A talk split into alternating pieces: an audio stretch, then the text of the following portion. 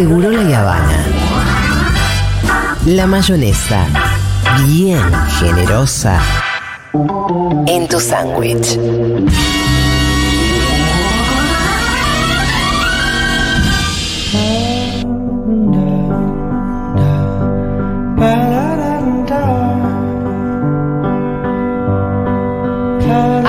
Queremos contarles que la plataforma de streaming Movie junto a Futurock te invitan a ver Close, la película nominada al Oscar del aclamado director Lucas Don't. Close cuenta la historia de Leo y Remy, dos mejores amigos inseparables de 13 años. Sin embargo, al comenzar el nuevo año escolar, las presiones de la adolescencia ponen a prueba sus lazos con consecuencias inesperadas.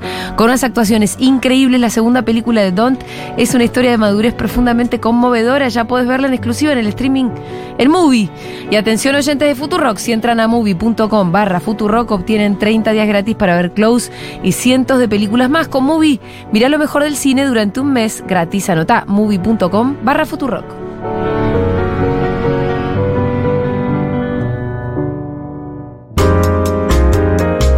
Seguro la Habana. Sale con fritas. Y puré.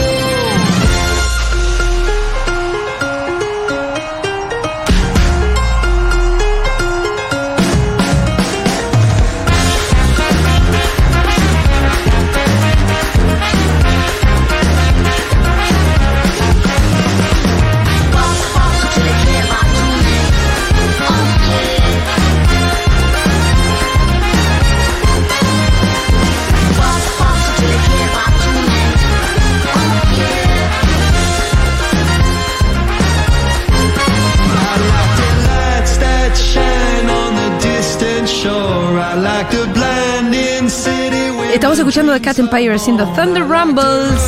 Mañana es el día, Ediciones Futurock vuelve a la Feria del Libro. Nos encontramos desde mañana y hasta el 15 de mayo. Los esperamos en el stand 2016 del pabellón amarillo. Anda ahora al Instagram de arroba Futurock y arroba Futurock Oc y agendate todas las actividades y eventos que estamos organizando. Y además vamos a estar transmitiendo Segurola desde el stand mañana mismo, desde las 13 horas. Si sos socio, escribinos al mail de siempre que te vamos a regalar un par de entradas. Y trae tu credencial porque tenés descuento en todos los libros de ediciones Futurock. Nos vemos ahí mañana, ¿eh?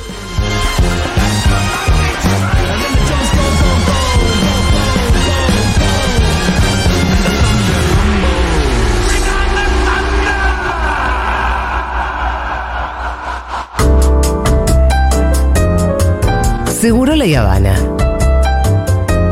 Cositas dulces para la hora del té.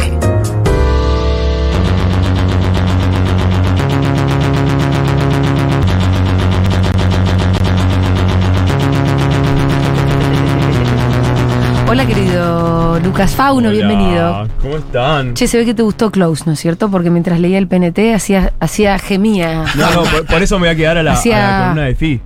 O sí, sea, porque Fito va a hablar sobre Close dentro de un rato. Exacto, sobre. Close y también sobre el amor después del amor, que estoy Ah. viendo en un par de capítulos. Ahí va, Sí, mira. sí. Ah, Eh, antes de arrancar la vamos a hacer un poquito de parroquiales. Bien, avisos. Eh, Centro Cultural Paco Brondo. En el Centro Cultural Paco Brondo está pasando mucho, así que les recomiendo seguirlo en redes. El Centro Cultural Paco Brondo está. Hay una muestra de la artista Andrea Pazut que lo que hace es tomar cuadros icónicos, históricos y los rehace en clave queer. Ahí me van a encontrar a mí. No voy a decir en cuál, así me buscan. Eh, pero este sábado, Ópera Periférica el espectáculo que fue censurado, que fue el gran bardo en el museo, por el cual debió correrse una funcionaria. Bueno, este sábado Ópera Periférica llega al Centro Cultural Paco Urondo. Así que si quieren ir a conocer a las sirenas y ver qué es lo que está pasando, vaya al Urondo. El sábado va a estar movido también porque estaremos con las jugositas, la House of Juicy Couture, que es una de las houses aquí. eh, es una house que es muy grosa en el mundo Ajá. y tiene su capítulo Argentina. Sí. Así que estaremos con Pero la- no entiendo, ¿es como una filial?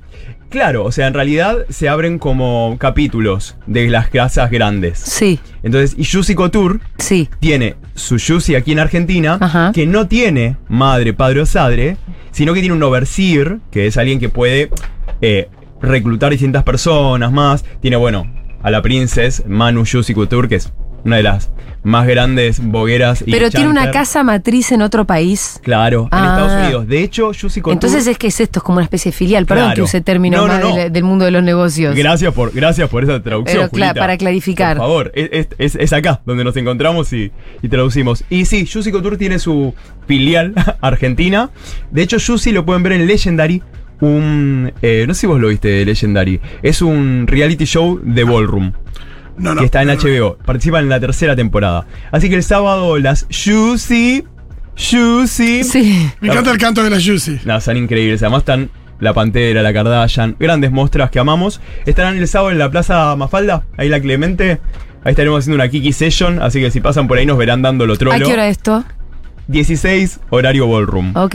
O sea, ¿Las 16 es un horario ballroom? no, no, 16. Eh, se juntan seguido en la Mafalda, ¿no? Ah, Sí. quiere decir que llegan tarde. Cuando es como el horario Alberto. ¿Se acuerdan cuando en una época Alberto decía Claro. que salía a las 4 de la tarde a hablar y eran como 3 horas Bueno, tarde? Había que calcularle 3 horas más. En la militancia hay un gran dicho que es las 17 peronistas, por ahí Claro. que, son 17.45, 18, Nosotros- Con 30, suerte. puede ser. Con Nosotros suerte. tenemos la 16 Ballroom. Y a la noche nos vamos a Brandon, que toca la amiga eh, Nico Pita, música de todas las maricas que fui. ¿De qué vamos a hablar hoy? Yo hablo mucho del concepto de queer. Y está bueno pensar que si todo es queer, nada es queer. Cuando hablo de queer, ¿a qué me refiero? Me refiero a lo que fuga de una norma. Cuando tenemos. Siempre hacemos acá la separación de heterosexualidad, no es heteronorma. La heterosexualidad, bueno, es algo que te puede pasar. Yo tengo amigos hetero. Sí. Un montón. Es perfecto. No ¿Qué tengo ningún problema con y si, ello. tuviese, y si tuviese un hijo hetero, lo banco. Es buenísima, es buenísima la frase. Yo tengo un amigo hetero. No, no, no, en el vestuario me No, cambio claro. cuando hay heteros. No, sí, no, sí, yo sí. Para Fauno es toda una novedad. Soy un copado. No, El problema acá. es como tengo Es una un amigo es una judío, claro. tengo- yo tengo un amigo gay. Hetero, no, pero yo tengo un amigo hetero. Miren acá, miren Claro. dónde estoy. Acá estamos, miren dónde estoy. verdad, es verdad. No, si yo soy. Perdón si te avergonzamos. eh. No, bueno, eso sí. El problema acá es la heteronorma. Es pensar que hay una norma que impone que la única manera de ser es esa. Y no es solamente dentro de lo hetero, también tiene que ver con eh, temas de pensar que todos somos blancos, pensar que todos somos eh, con. que nadie tiene una situación de una discapacidad, nadie tiene una, una persona con diversidad funcional, que. Eso es la norma. Y fugar de ello, para mí tiene que ver con lo queer. Y lo queer es algo movible. O sea, lo queer, una vez que lo pones en un libro, deja de ser queer. Pasa a ser qué? Teoría queer. Pasa como, bueno, lo apuntalamos acá, es un peldaño, pero lo queer está vivo. No lo podés encasillar porque la definición propia de queer es esa. ¿Saben cuándo fue la primera vez que apareció esta palabra? Son inalcanzables ustedes, la verdad. eh. Igual me gusta, me gusta Uno- que se. que siempre sea Esa cosa escurridiza. Claro. Esa cosa escurridiza. Mira, la primera vez que se habló de queer, que se utilizó la palabra queer de una manera despectiva para referirse a lo no hetero, fue eh, el marqués de Queensberry. Le escribió una carta bardeándolo a Oscar Wilde y se la deja ahí. ¿Por qué? Porque se entera el marqués que Wilde salía con su hijo. Y le ¿Qué? deja una. Ah, con el hijo no del mismo. Claro.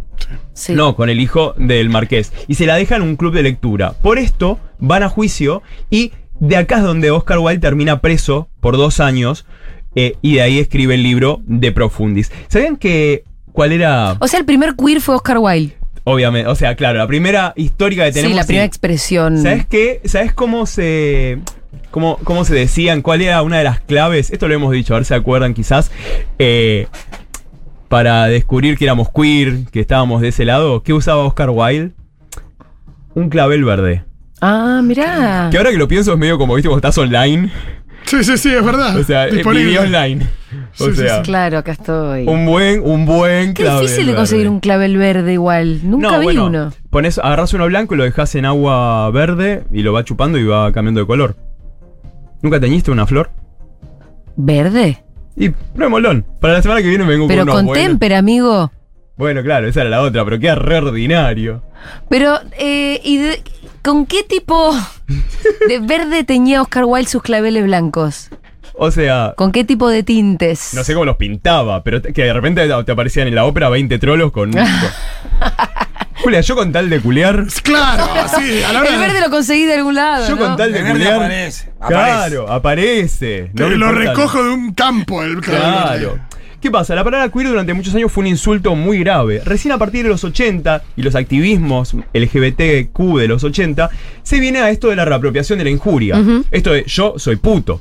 Yo más que gay, homosexual, es como, no, a mí esa palabra por año fue un insulto. A mí me redolía de chiquito cuando me decían puto. Hoy en día aprendí a convertirla en mi identidad, en mi orgullo. En la marcha, vamos a hablar luego de un colectivo que se llama Queer Nation, que en la marcha de 1990, uno de los orgullos de Nueva York, reparten un folleto que decía Queers read this, queers lean esto. Y lo que decía es que, Puto el que lee. claro, o sea, hetero el que lee. Paqui el que lee. ¿Se acuerdan cuando escribieron Macri, Macri hetero? Macri en, el, hetero. con- en el cabildo. El bardo que se armó. Linda pintada. Lo que decía este Queers Read This era que hasta que yo pueda disfrutar la misma libertad de movimiento y sexualidad, su privilegio como heteros tiene que parar y ser dado a mí y a mis hermanas y hermanos queer. La gente het- hetero no va a hacer esto voluntariamente. Así que ¿qué hay que hacer? Hay que asustarlos. Asustarlos para que lo hagan, aterrorizarlos. El miedo es la motivación más fuerte. Nadie nos va a dar lo que merecemos. Los derechos no se otorgan, se toman por las fuerzas si es necesario.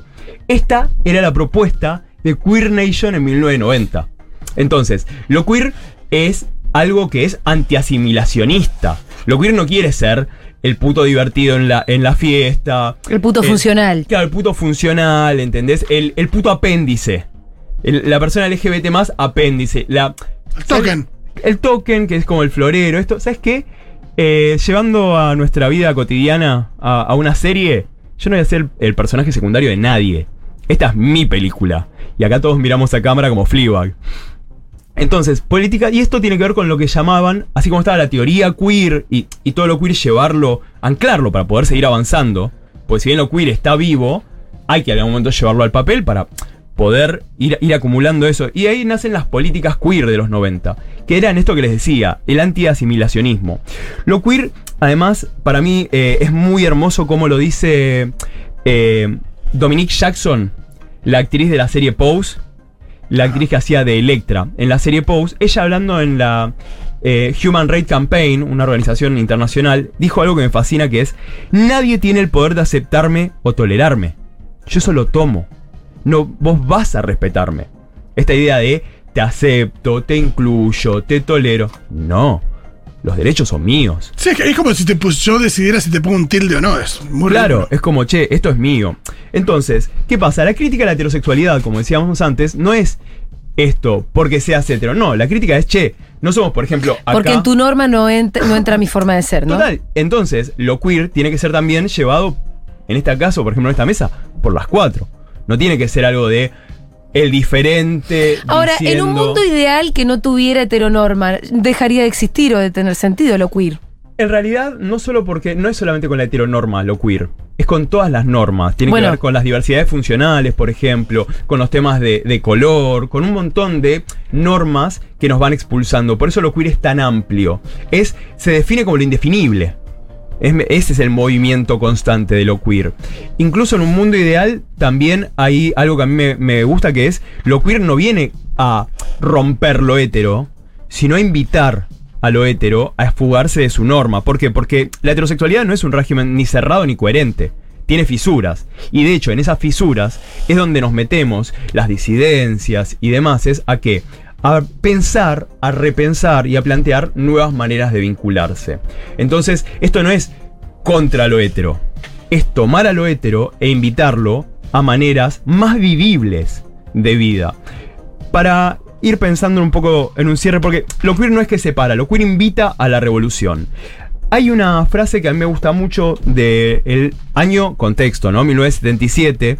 Mario Mieli, un militante del Fuori, un grupo LGBT queer de, la época, que decía.